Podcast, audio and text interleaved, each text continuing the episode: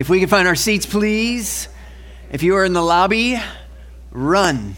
Find your seats. We are going to dive right in. If you would, actually, rather than find your seats, why don't you stand with me? We're going to read our text this morning.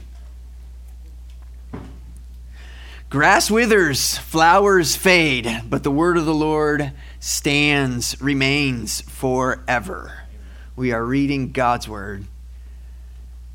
We're in Isaiah chapter 9.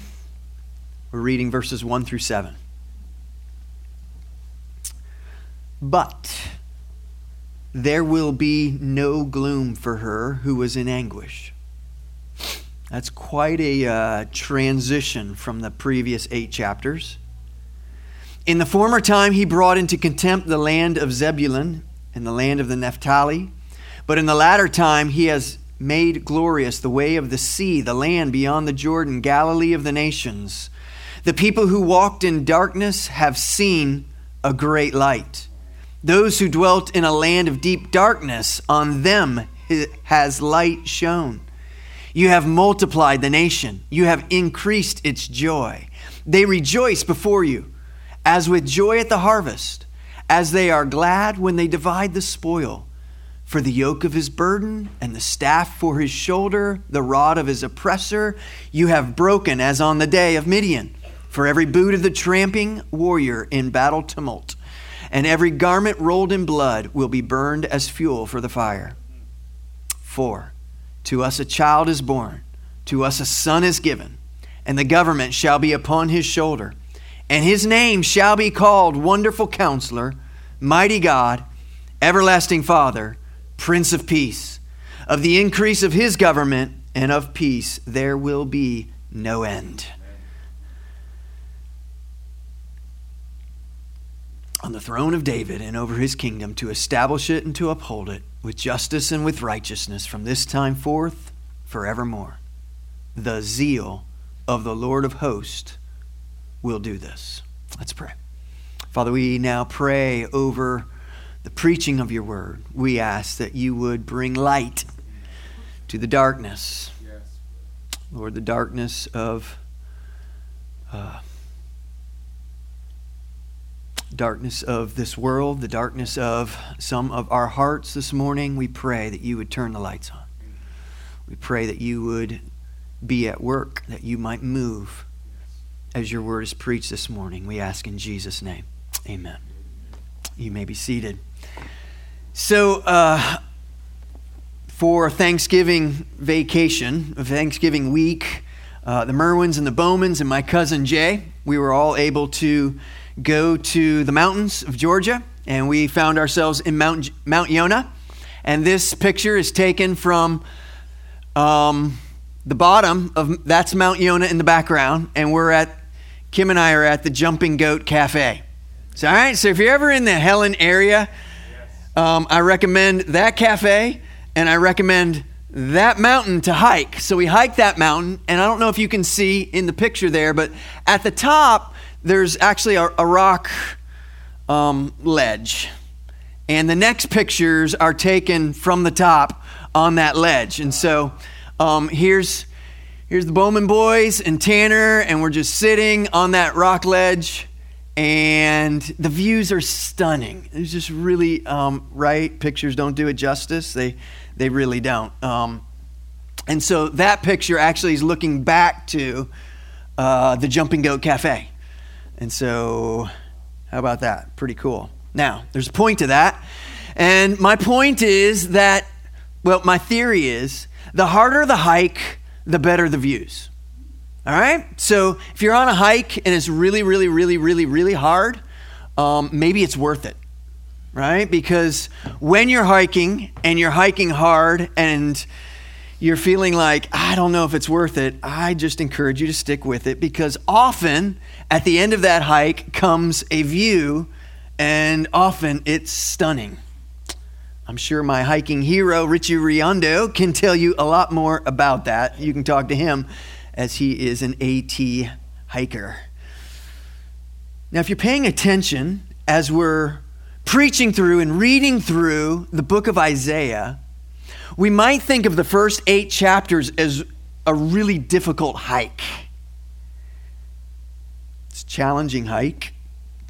And when you come to chapter 9 and you read in verse 1, but there will be no gloom for her who is in anguish, it should it should kind of just shake us or cause us to go, wait, wait, wait, didn't we just read these previous eight chapters, I'll just say, of gloom and anguish? Like those are, that's rough hiking, those first eight chapters. We were discussing those chapters as a preaching team, and we were concerned for you, the church, walking through those chapters. We wanted to make sure that we didn't leave us week after week in despair.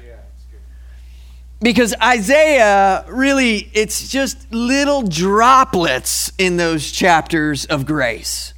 He just brings a lot of gloom, a lot of anguish, a lot of need for repentance, and little drops of grace. And then you come to chapter 9, and you might be thinking, if you've been tracking along, wait, did we open up to the wrong book? But there will be no gloom for her who is in anguish. Remember chapter 6? Chapter 6 introduced a turning point for us where King Uzziah had died. And we made a big point out of that. In the year that King Uzziah died, you could also say, in the year King Uzziah died, we, we, could, we could add to that, in the year his son, King Ahaz, took the throne. So, in the year that King Uzziah died, who failed in his later years in his, in his reign, his son took the throne, who failed entirely in his reign. Isaiah records, I saw the Lord, and he was high and lifted up, and his throne was on display. With the failing thrones on display, here's the eternal throne with the eternal king ruling and reigning.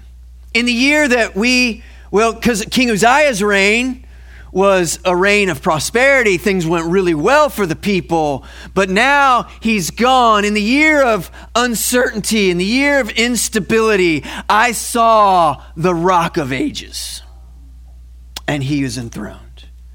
That was chapter six. And then you roll into chapter seven. Alex preached that two weeks ago. And we have we have this, wait, what moment? Behold, the virgin shall conceive and bear a son, and shall call his name Emmanuel. And we know from the New Testament, it tells us Emmanuel, which means God with us. Do you think that in chapter 7, those people of Judah and Jerusalem, do you think it mattered to them that Isaiah is prophesying um, Christ is coming. Emmanuel is coming. As, as they were about to be crushed by the Assyrian army marching on them, Isaiah is prophesying to them Emmanuel.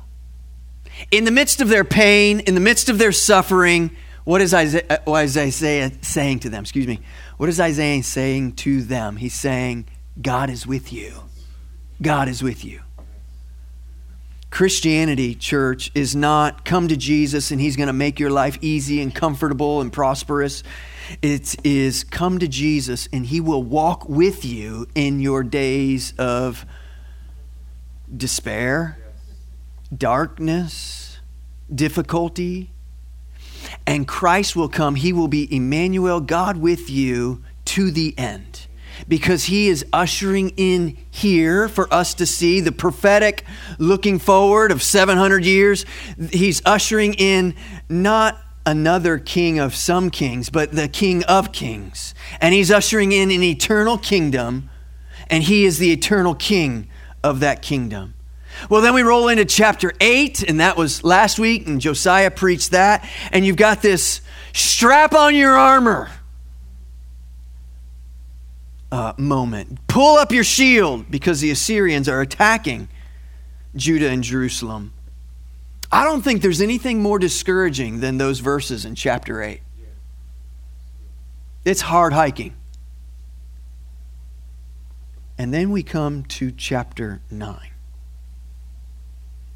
Now, the problem with chapter 9 The problem with chapter 9 is your and my over familiarity with chapter 9. Like if I was to ask you three months ago, uh, throw out a scripture that you know of from Isaiah. Isaiah chapter 9 is going to come up. We know Isaiah chapter 9. The problem is, is that familiarity breeds contempt. And so, what we're doing as a church, our strategy in preaching through this is to slow down chapter 9 and to preach through each of the names of God week by week. Last week, wonderful counselor. This week, mighty God. Next week, everlasting Father. And then Prince of Peace the Sunday before Christmas as our Advent. Because we need to be re envisioned and re, re um, refreshed with the glory of those names. What makes the difference for the remnant of people in Isaiah's day living in Judah and Jerusalem? What makes the difference for them as they don't go around the suffering, but they go right through the suffering with all the rest of rebellious Israel? What makes a difference for them? It's Emmanuel. It's the difference for them is the difference for us. It's the presence of God. What does it matter what difference does it make that God is with us? That's what the suffering remnant people of God needed to know back then. And I would submit to you, that's what the suffering remnant people of God today need to know. Is Emmanuel, God is with you. Because when you're going through difficulty and pain and suffering, we wonder if God is with us. Have you ever, have you ever said or thought or had that moment? God, where are you in the mess?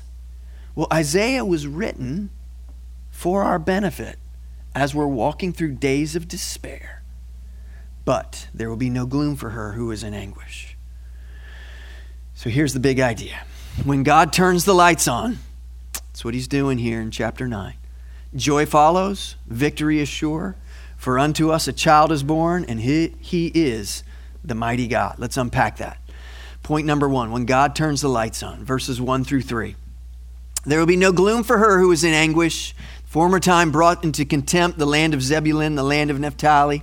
But in the latter time, he has made glorious the way of the sea, the land beyond the Jordan, Galilee of the nations. The people who walked in darkness have seen a great light. Those who dwelt in a land of deep darkness, on them has light shone. God is turning the lights on here in Isaiah chapter 9. Your help, Israel, will not come from King Ahaz. It won't come from his mighty power, his military strength. It won't come from the king's wisdom. No, King Ahaz. His wisdom and his military light actually will lead the people in further into darkness. Isaiah is offering this message of hope and joy in the midst of the darkness. The people who walked in darkness have seen a great light. And for us this morning, it should cause us, if we're putting our Bibles together, you should start to think, you know, darkness to light, darkness to light. Okay, that's that's second Peter. Well, that's first Peter, sorry. You are a chosen race, a royal priesthood, a holy nation, a people for his own possession, that you may proclaim the excellencies of him who called you what? Out of darkness and into his marvelous light. If you are a believer in Jesus Christ this morning, that's what he's done for you. He's called you out of the darkness, He's called you into His light.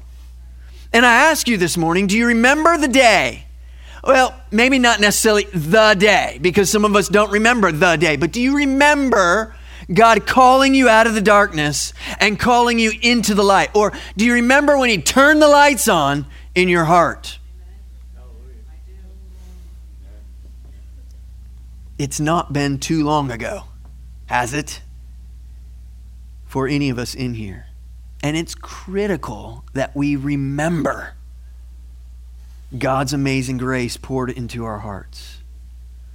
Imagine for these people, in the face of unthinkable, unimaginable darkness, Isaiah is prophesying something they don't have a category for. The Assyrians are marching on their city and will annihilate them, capture them, and take them into slavery. And Isaiah is saying, Light has come.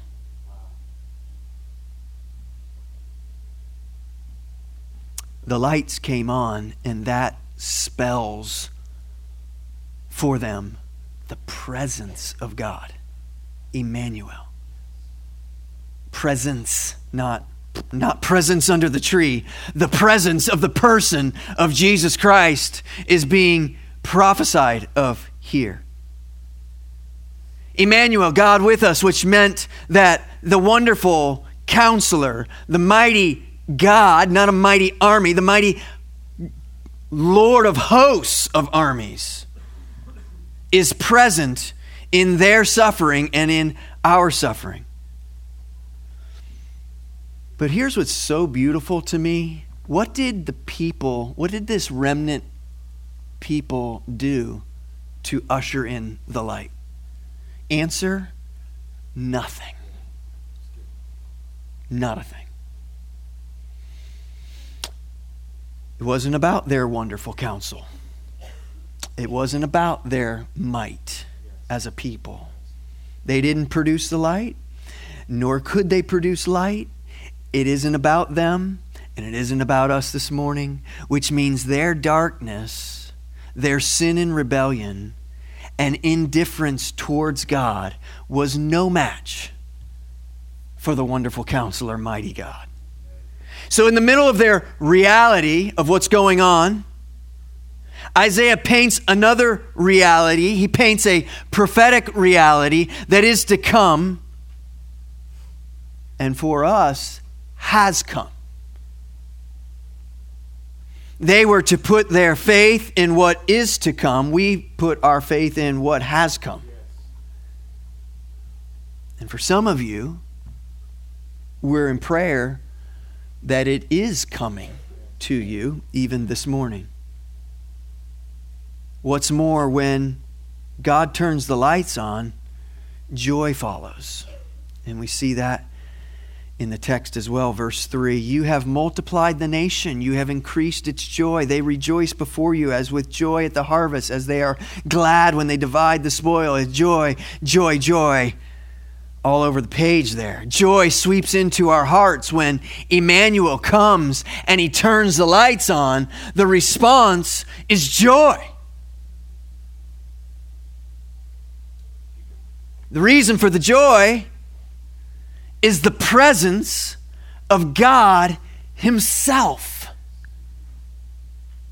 It's not nice things. The reason for the joy isn't be joyful because nice things are coming to you. It's not it's not gifts, it's not prosperity.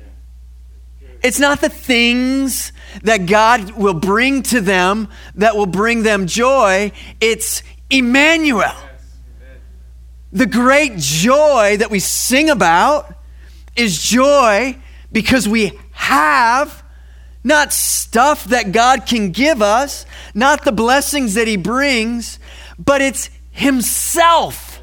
That's what we celebrate.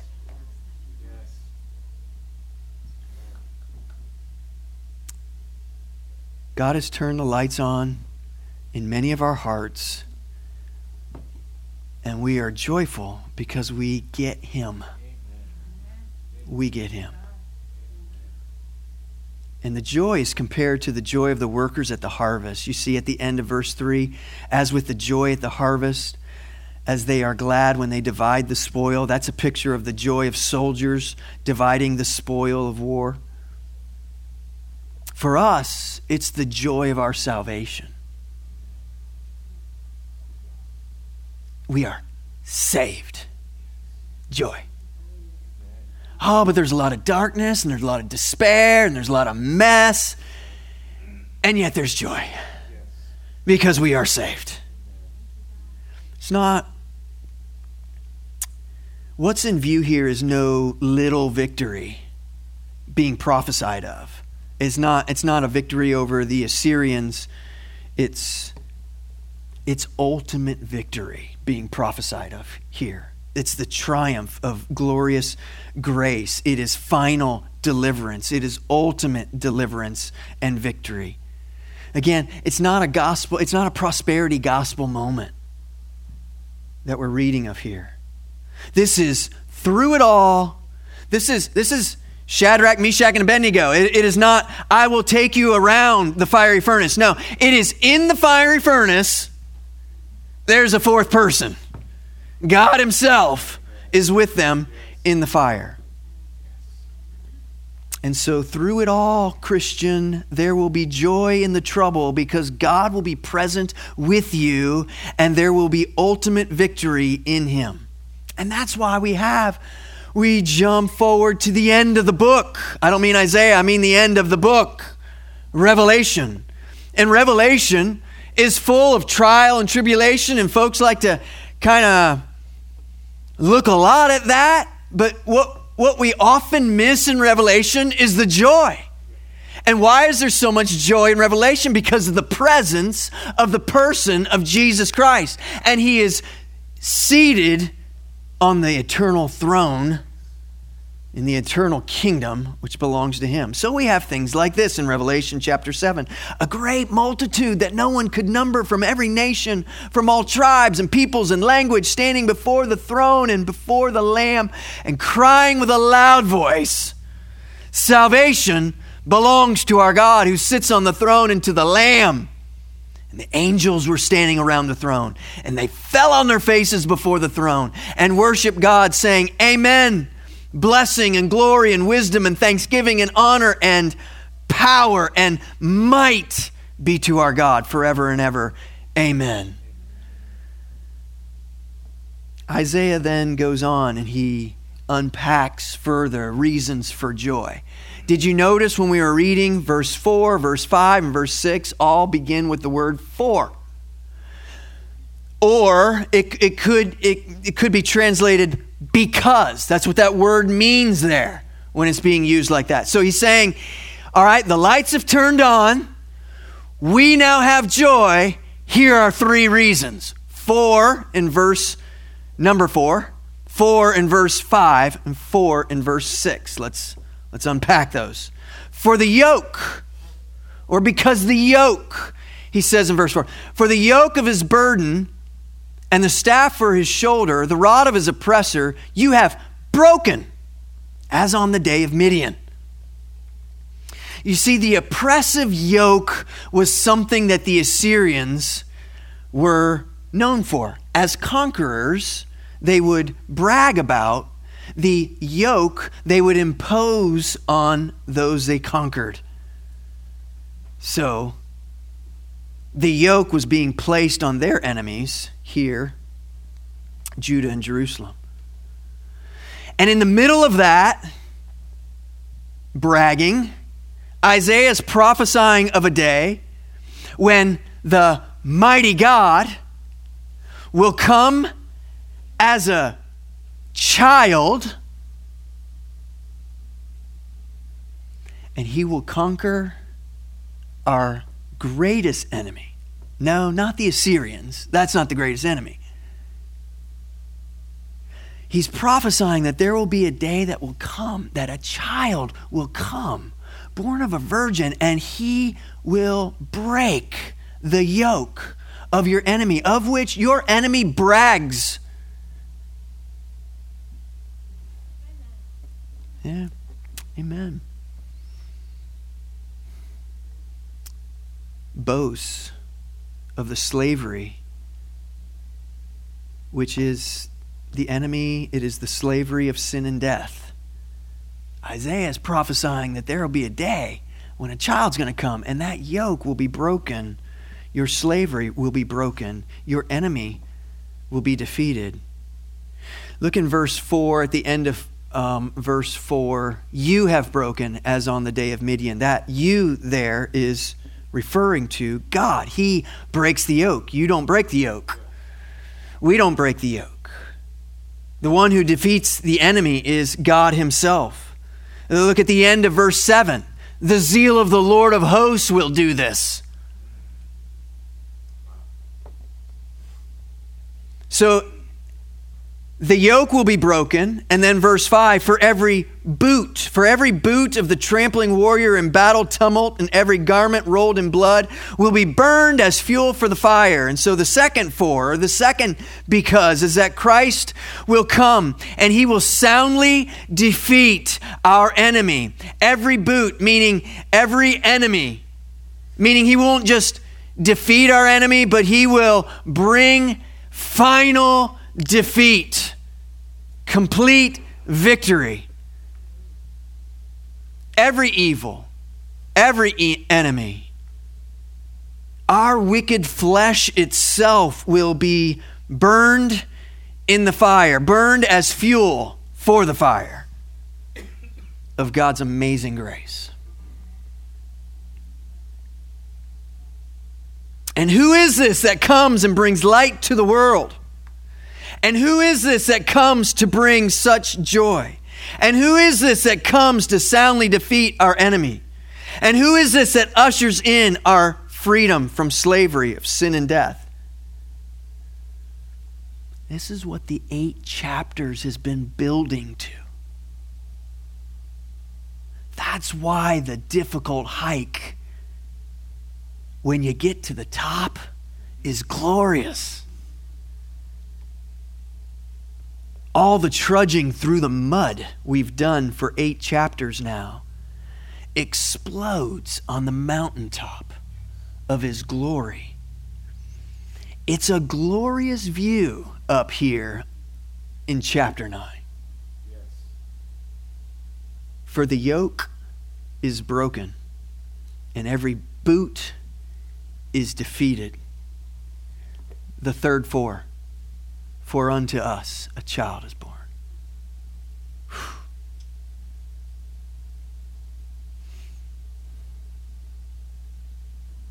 I would submit to you all the eight chapters and the first five verses of chapter 9 are leading up to this moment. God doesn't come to us as an idea, He doesn't come to us as a bunch of lifeless theology. He doesn't come to us as head knowledge. He doesn't come to us as a moralism. He comes to us as a child, as the wonderful counselor, mighty God. He comes to us as a person. God incarnate, the very presence of God Himself comes to us. It's stunning.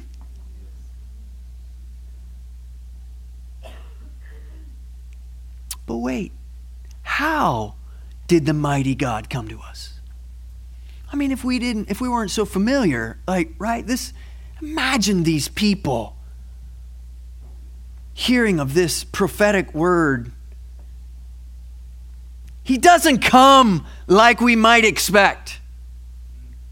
He came in insignificance to a tiny town called Bethlehem an insignificant stable, a newborn baby, God comes.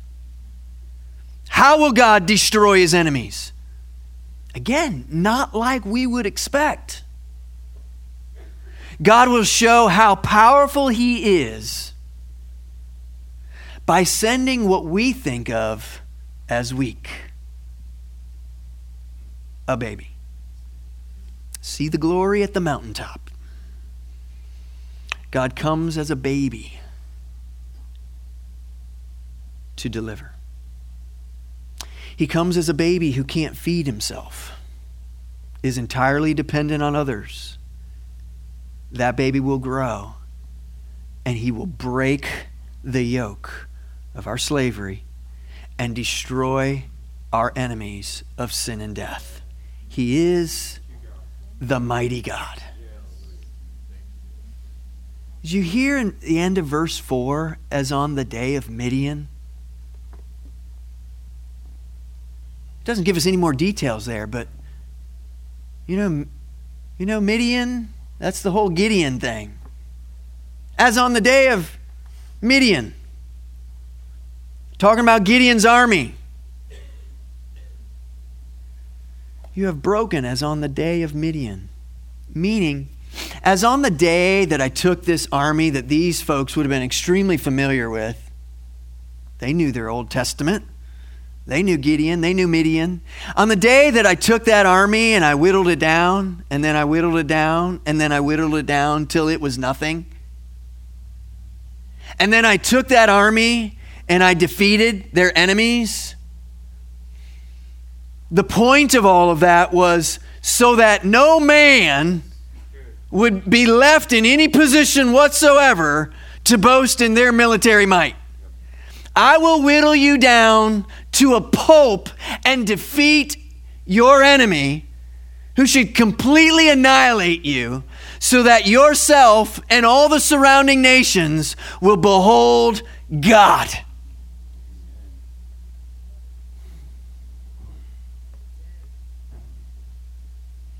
The point was never what an amazing army Gideon has or what an amazing military leader Gideon is. And the point was never what an amazing um, shepherd boy David is. The point is he's a shepherd boy.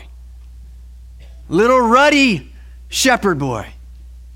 The point isn't, Esther, you're amazing. It's not David, you're incredible. And we go through the long list of them.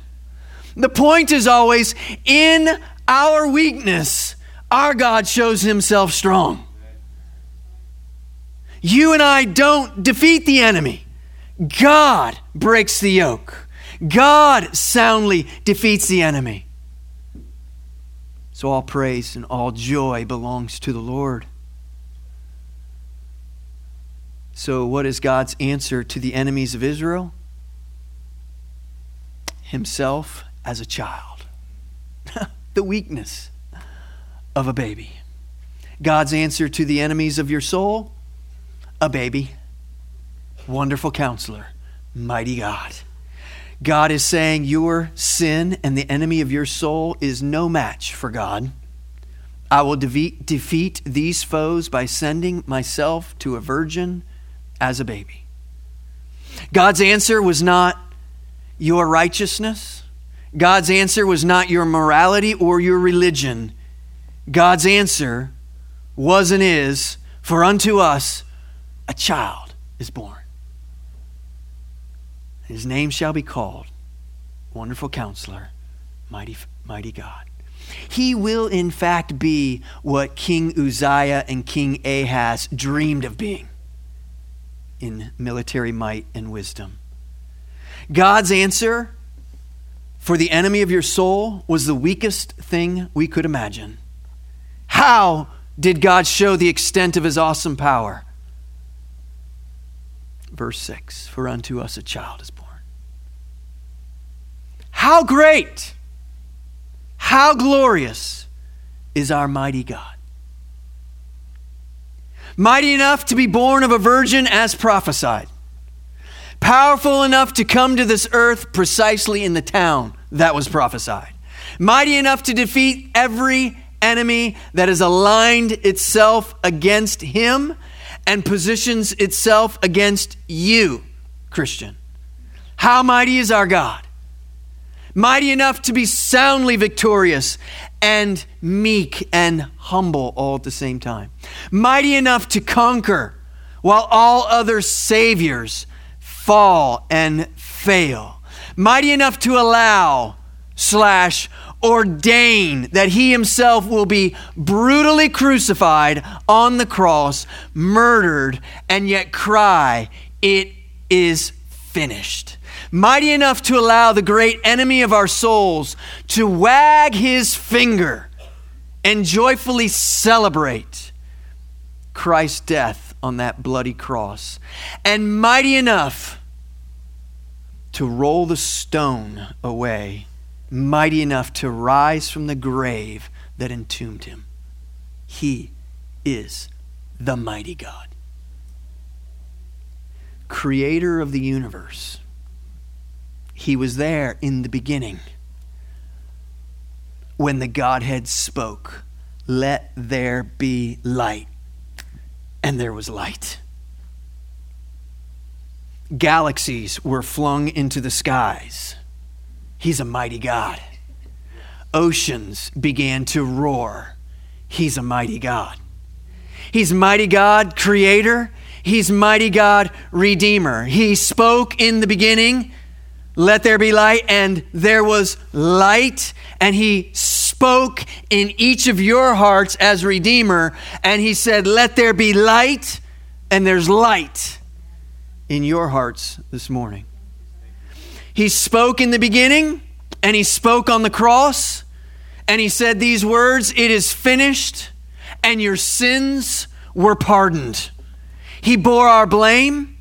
As the whip cracked unto his bloody back, the mighty God was redeeming and reconciling and orchestrating your deliverance from the greatest enemy of your soul, the darkness that entombed you. Mighty God, He rose from the grave. Mighty God, He alone is the one who put you from darkness and brought you into his marvelous light. Mighty God, he's the one who was, is, was spoken of, prophesied of at the end of verse 7. The zeal of the Lord will do this. Jesus Christ, wonderful counselor, mighty God. This is whom we celebrate this morning, church. This is whom we celebrate this Advent season. Isaiah is writing to that remnant of people, and he's saying to them, in our words today, we say the word Advent. It is to anticipate. And he's saying to them, You are to anticipate. Your Savior is to come. Place your faith in your Savior who's to come. We celebrate an Advent today in our day, and we look back. The Savior came. An Advent season includes in 2019, we look forward to your Savior is to come. He will come again for his bride, for his church. Isaiah writes to them and says, Hey, remnant of people, he's coming. Emmanuel, God with us. And he will come as a baby. And he writes to us as well, remnant of people living in 2019 to say, chapter 9, that was fulfilled. Take joy in that, prophecy fulfilled. And as you look back, be filled with faith for what's yet to come. Welcome to Advent, Trinity. Here we are. We're celebrating that Jesus came, and we're celebrating Jesus will come. He is coming. And by the way, he did not come to tweak your hearts. He did not come to offer you some little minor adjustments. He didn't die to offer you some little bits of self improvements, self adjustments. He came to transform you through and through because He's the mighty God. He came to turn the lights on in our dark hearts mighty God. Not that God has some might in him, he has all might, all power. 56 times in Scripture, 56 times Scripture refers to God as almighty or mighty. Do you know how many times? How many times Scripture refers to anyone else as almighty? Zero.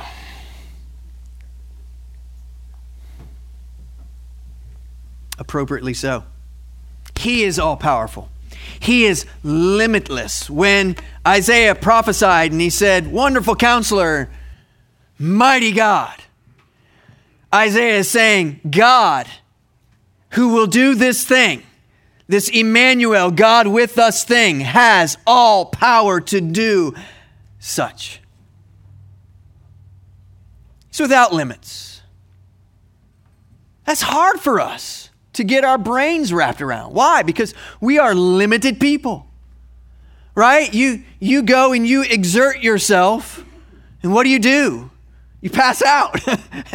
you get tired. You get worn out. There's a, there's a reason why the hike is hard, right? Because we are not limitless.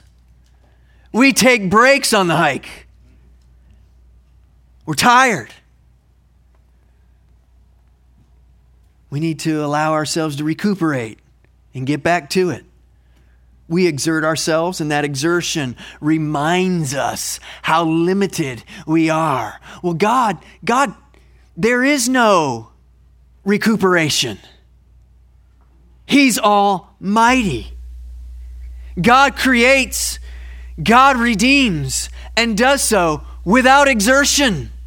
There's no, there's no such thing as something is hard for God. It is exerting for God. The angel says to Mary, with God, all things are possible. Difficult is a non category for an almighty God. He just simply does what he does. So, can God be born to a virgin? Sure. That is not a problem for mighty God. Can, the, can he then go on and atone for our sins and make us perfectly righteous in his sight? Sure. That is not a problem for the mighty God. Can he reconcile us with the Father? Sure. Not a problem for the mighty God. Can he redeem our lives from the pit? Sure. Not a problem for the mighty God. Can He rescue us from the captivity of our sins and the yoke, the burden that enslaves us? Sure. Not a problem for the mighty God. Can he rise from the grave and ascend to the Father? Sure, not a problem for the mighty God. The message of Christmas is yes, he can, and yes, he did, and yes, he will, because his name is called the mighty God. Let's stand together and sing.